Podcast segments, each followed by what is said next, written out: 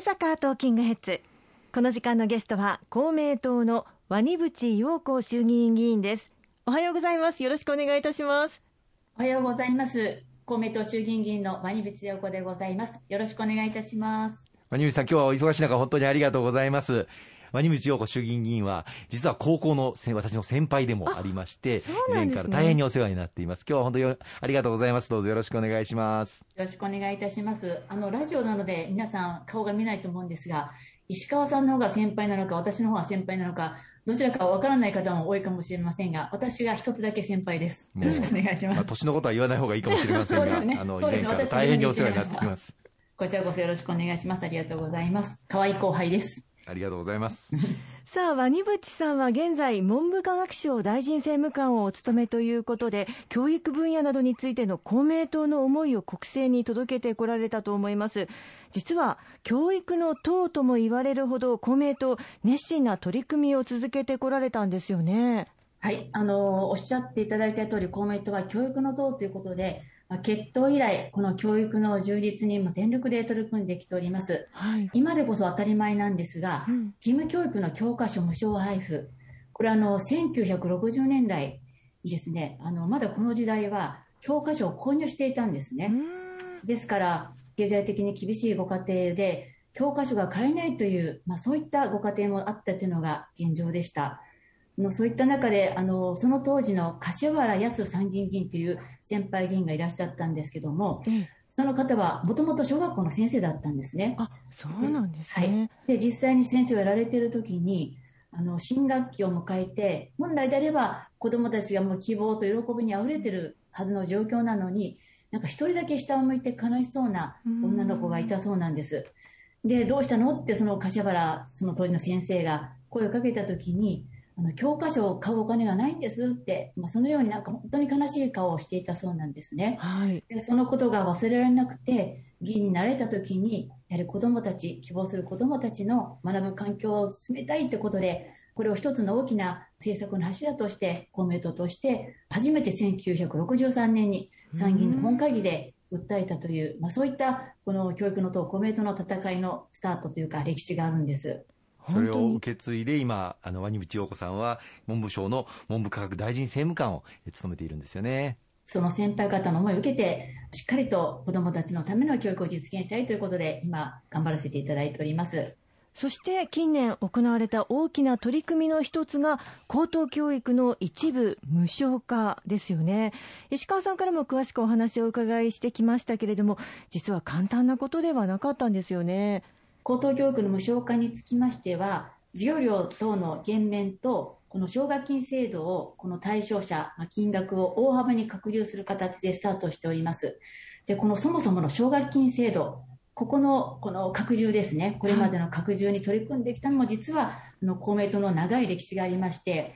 先ほどのこの義務教育の教科書無償配布、もうこの時代から次はこの教育の負担軽減だということで、これも50年近く公明党が取り組んできておりまして、であのご存知の方もいらっしゃると思うんですが、この奨学金制度というのは、当初はもう本当に一握りの一部の成績の優秀な方、本当に一部の方だったんです。でそれを少しでも拡充させて、この希望する方々、また経済的に厳しい方も含めて、この学ぶ環境を整備したいということで、もう長年、まあ、50年近く公明党が取り組む中で充実をさせていただきまして、この返済が不要な給付型奨学金、これをですね、あの、公明党として、あの、2017年ですけども、プロジェクトチームを作って、はい、そしてその当時の総理大臣や文部科学大臣にも提言をさせていただきまして、公明党のこの強力なこの取り組みによりまして、あの、2018年から返済不要な給付型の奨学金制度ということで、これを実現することができました。で、これをさらに充実をさせて、2020年度からということで、あの大学や専門学校等の高等教育の一部無償化ということで、あのこのこれも50年近くかけて、まあ、公明党が地道にこの奨学金制度を拡充する中であの取り組み、実現したという、まあ、そういった経緯がございます。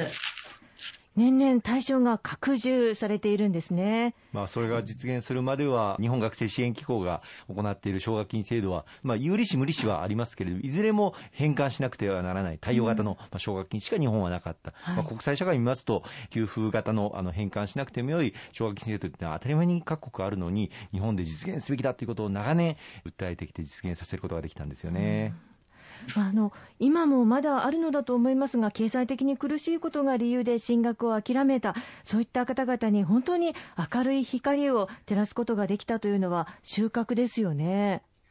おっしゃっていただいている通りなんですが、この今回の高等教育の無償化につきましては、この支援対象の方が住民税非課税世帯、またそれに準ずる世帯ということになっています。であの実際にこの初年度なんですけども、進学率がですね、この制度導入前と比べて、8から11%押し上げることができたという、まあ、そういった調査結果が出ております。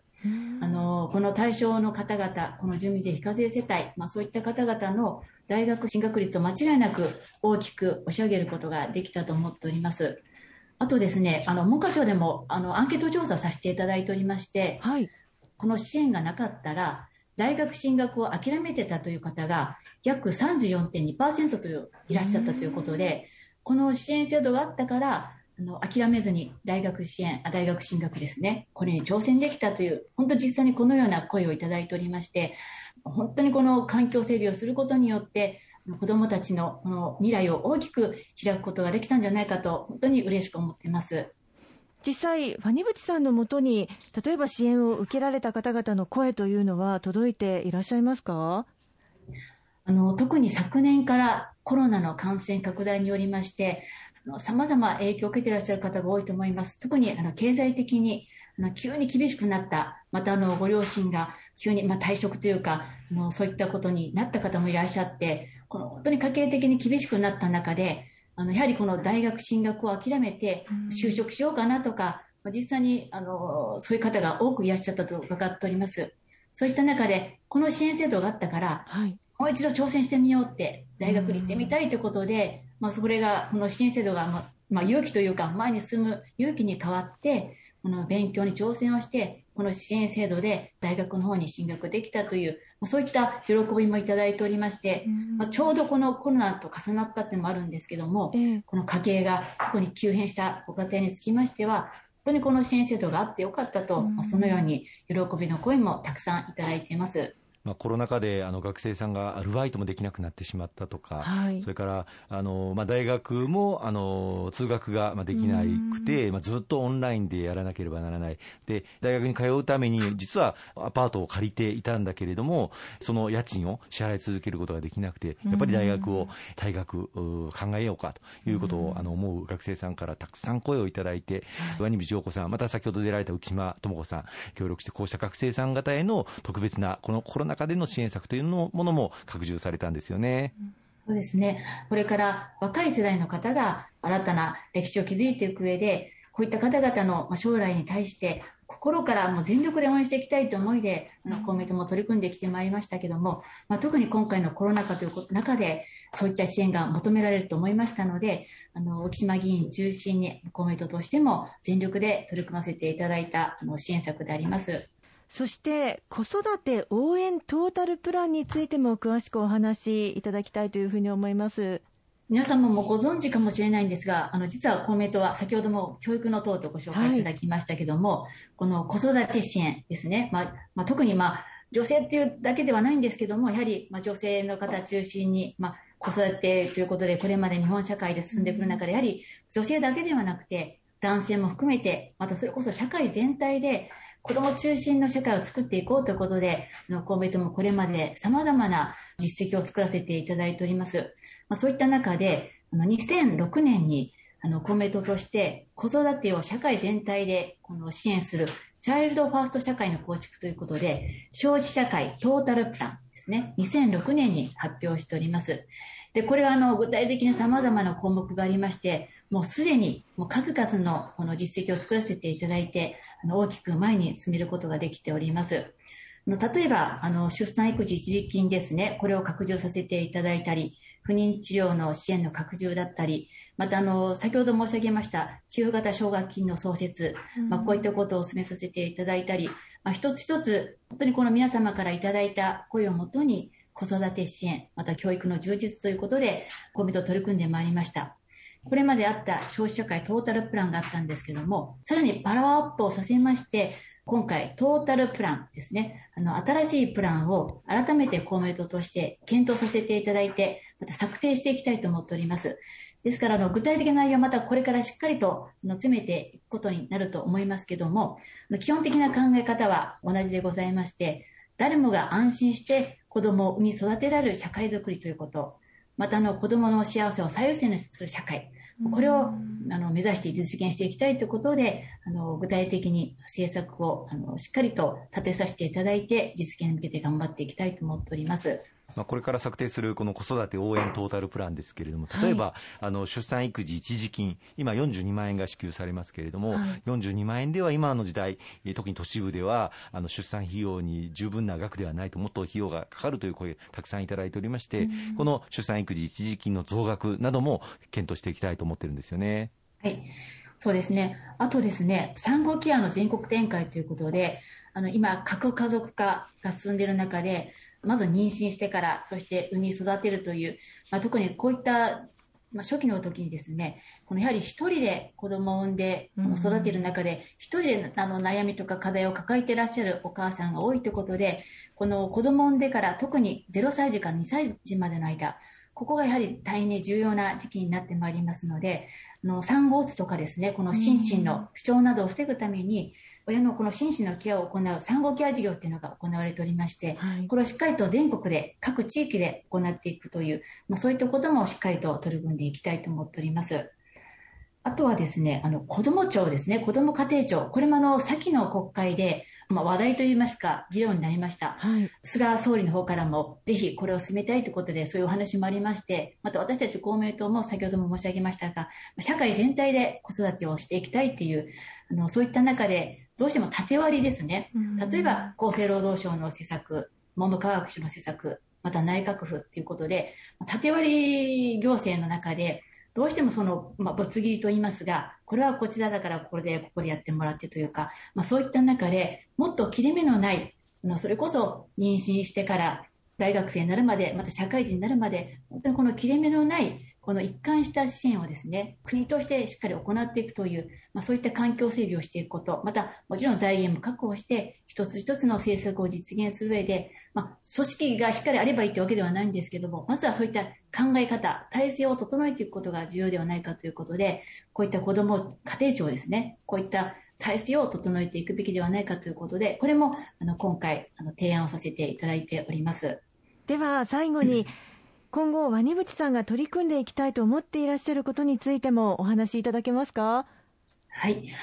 特に教育関係ということで、今日あの、ぜひ、あの、ご報告というか、紹介させていただきたいと思いますが、まずは、この誰一人取り残すことのない、まあ、教育の実現ということで、あの子どもたち一人一人の能力とか個性を引き出すことのできる教育を実現していきたいと思います。そしてこの生き抜く力、まあ、どんなことがあっても何があってもこの生き抜いていく力をですね、まあ、つけてもらえるような、そういった教育を実現していきたいと思っているんです。で、具体的には、あの先ほどもご紹介させていただきましたけども、教育の負担軽減ですね。これをですね、あの、さらにあの支援対象者を拡充させていただく、まあ、現在、低所得者の方を中心としておりますので、まあ、今後は中間所得世帯の方まで拡充していきたいと思いますし、さらに多子世帯ですね、多子世帯へも支援を広げていくということで、さらに進めていきたいと思っているんです。あともう一つはですね、あの、先ほど沖島さんの方からもお話があったと思うんですけども、あの少人数学級、35人学級を着実に進めていくことで、あの公明党としてもあの全力で取り組んできている課題でございますけども、これはやはり将来的にはあの中学校まで、そしてさらに将来的には30人までということで、この少人数学級を進めていきたいと思ってるんです。で、それやはりこの先生方が子どもたち一人一人に向き合う、まあ、そういった環境を作るという上でも、この少人数学級は大変に重要だと思っておりまして、私自身の経験から、この子どもたちの最大の教育環境は教師であると思っています。やはりこの先生方が充実した学校生活を送り、また子どもたちに向き合うことによって、子どもたちの個性も引き出す、そういった教育の実現につながると思いますので、そういったことから、少人数学級、これをさらに進めていきたいと思っております。また繰り返しになるんですけども、やはりこのどこまでもやはり子どもたち一人一人が輝く能力、個性を引き出すための教育ということで、まあ、他にも様々課題はあるんですけども、まずはこの2つ、まあ、中長期的課題にはなるんですが、まあ、しっかりと公明党としても、私としても全力で取り組んでいきたいと思っております。ありがとうございます。この時間のゲストは公明党の鰐淵陽子衆議院議員でした。どうもありがとうございました。今後とも一緒に頑張っていきましょう。はい、どうもありがとうございました。ありがとうございました。